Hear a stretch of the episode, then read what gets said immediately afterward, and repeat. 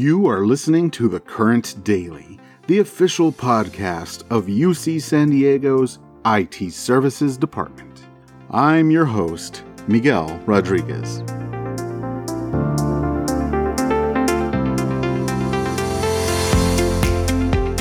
Today is Wednesday, June 10th, and we're about halfway through finals week, week 11. Don't forget that tomorrow we've got Lunch and Learn at high noon with Paul Kruger. He'll discuss how to give a boring PowerPoint presentation.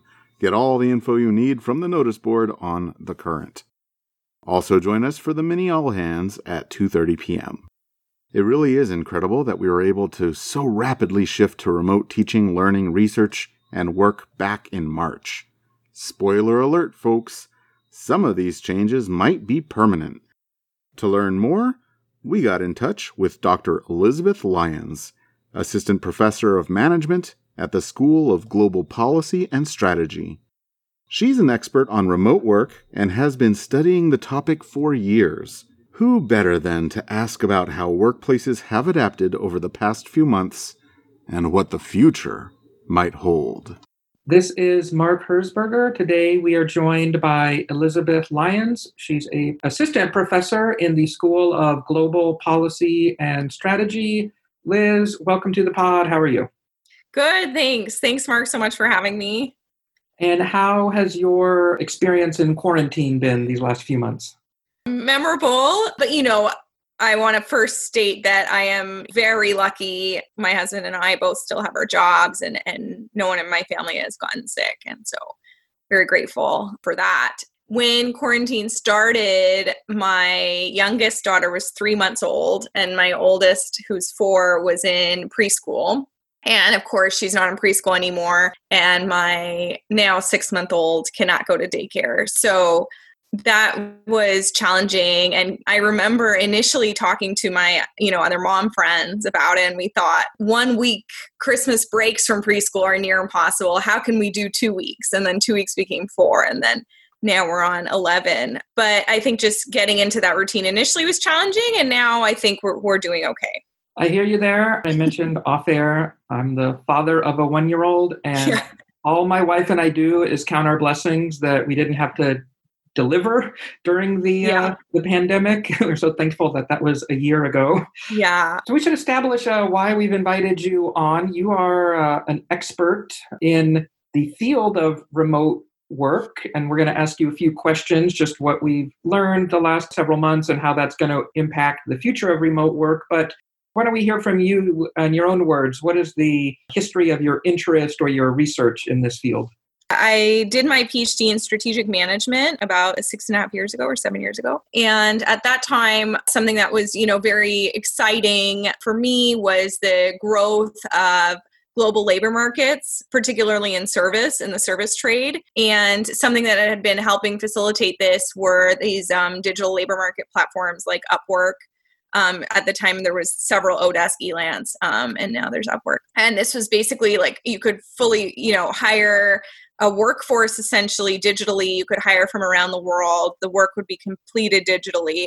And these were, for the most part, high skilled tasks and services. Um, and so I began studying that. And initially, what really interested me was the international nature of these platforms that you'd be hiring a very diverse workforce, that you weren't constrained geographically in any kind of way. And over time, as I learned more and more, what became clear was a big challenge and opportunity maybe with these platforms was managing remote workforces. And that sort of brought up a lot of interesting questions that we didn't know much about. How do you monitor remotely? How do workers identify with the manager remotely? We know that trust is harder to develop remotely. So how does teamwork function in those circumstances? And so from there I moved on to, you know, more traditional um, labor settings, you know, non digital hiring, but still settings where workers were remote. And I began studying those types of settings. And again, these questions about monitoring, training, incentives. We'll stipulate these uh, answers are your opinion, and based on your research, do not construe this as IT services policy or UC San Diego policy. We will get that from our management when the time comes. So you let me know beforehand that you weren't actually teaching spring quarter, but you are a member of the Curriculum Innovation Committee. So you've been hearing uh, feedback from the faculty. What have you been hearing about their experience with the shift to uh, remote teaching for spring quarter?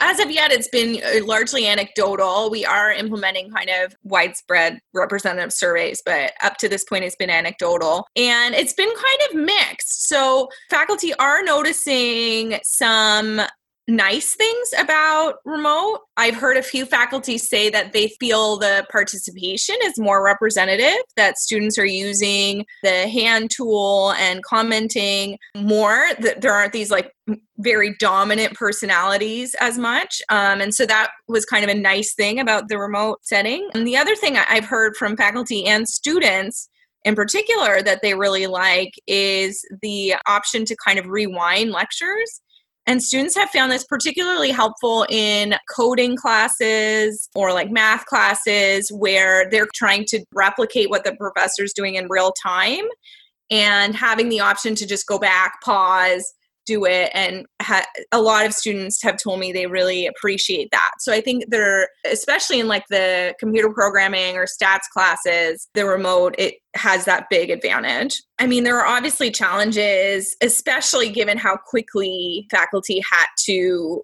get remote. Basically faculty said they felt like it was prepping a course anew so even for faculty who had been teaching a course for 10 years or something, it was like doing it all over again for the first time, especially the first two weeks. I think faculty hit a groove. And I you know, given the, the, podcast I'm on, I've heard, of course, that that would have been impossible without IT services. And we're all just made even more aware of how grateful we are. I think that going into fall, something that we want to become better at is using the features of Zoom, like really being on top of how to do the breakout rooms, how to do the whiteboard functions. I think we see the value in those, and those faculty who were able to implement those things this quarter really liked them. And so we want to be able to get better at that. I think it's a matter of practice, and I expect we'll get there. And the other thing I heard from students is they felt that faculty who did have a reasonable expectation of student attendance in real time ended up with a better classroom experience. So, faculty who were more lax about actually being there in real time, students felt that they got a worse experience out of that obviously we're limited because people are all over the world and and time zones limit who can participate. But I did hear that some expectation that you show up in real time seems to make the class culture stronger. Based on what we've learned this quarter, how might remote teaching be more prevalent in the future, pandemic or otherwise? Yeah, so I think that's a big thing we're trying to do with the Curriculum Innovation Committee. Of course, we want to think about fall, that's the most pressing need. Um, we want to be very ready um, to give the students the best possible learning experience. But we also want to think about how we can take what we're learning now to better learning experiences in the long run, which I think is what you're suggesting. This possibility of maybe increasing how often we record lectures. Some faculty do podcast their lectures even before this, but this allowing students to kind of rewind lectures, fast forward lectures, particularly students who might have different learning needs, I think that might be beneficial. And then thinking about like what really systematically what are students losing from the remote nature and then what parts of the learning environment is not less good remote. I think that's something we're trying to think really hard about. We're a professional school, the networking aspect of being at the school, the FaceTime with faculty, getting to really know your colleagues, the panels with you know community members we think that that's really important and that can't be perfectly replicated remotely and probably never will be. But maybe there are some things that we can do remote that would complement the learning environment or maybe extend the learning period into summer potentially. We don't really have good answers yet, but we are really trying to study them. What, what was that like for you, just as a chance to start observing maybe the ultimate sample uh, yeah. months ago? Yeah, yeah, yeah. I mean, initially I was like, oh my gosh, this is so exciting.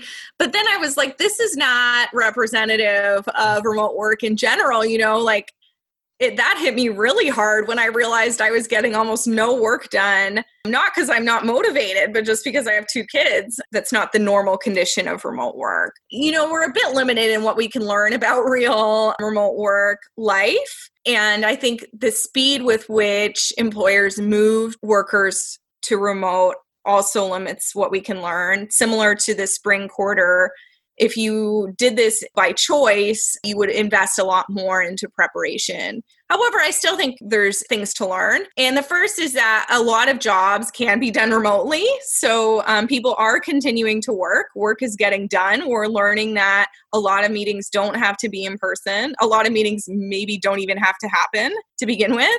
I think some jobs that people thought couldn't be done from home are being done from home. But if we think about the cost savings associated with that in terms of like office space, utilities, the commute times, maybe the trade off makes sense even in the longer run.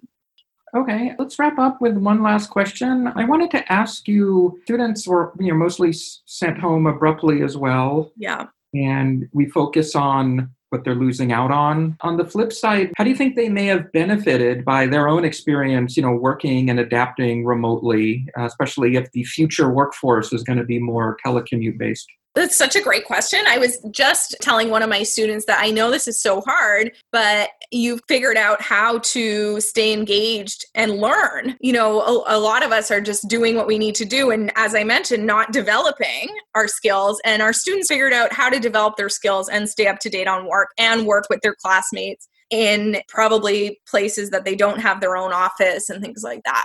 And they're also learning what faculty are doing wrong, what TAs are doing wrong. And they're saying, I'm not going to do that as a manager or as a supervisor. So I think all that is just super valuable experience. These have been great insights, uh, Dr. Lyons. Thank you so much for joining us. Thank you so much, Mark. It was really fun.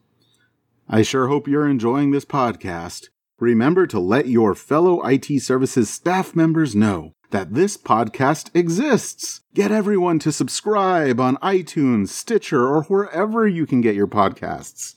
This podcast is a collaborative effort, and we want to hear from you. If you have any ideas for podcasts or topics, send them to me at its-podcast at ucsd.edu. That's it for today. Keep an ear out for the next episode of The Current Daily.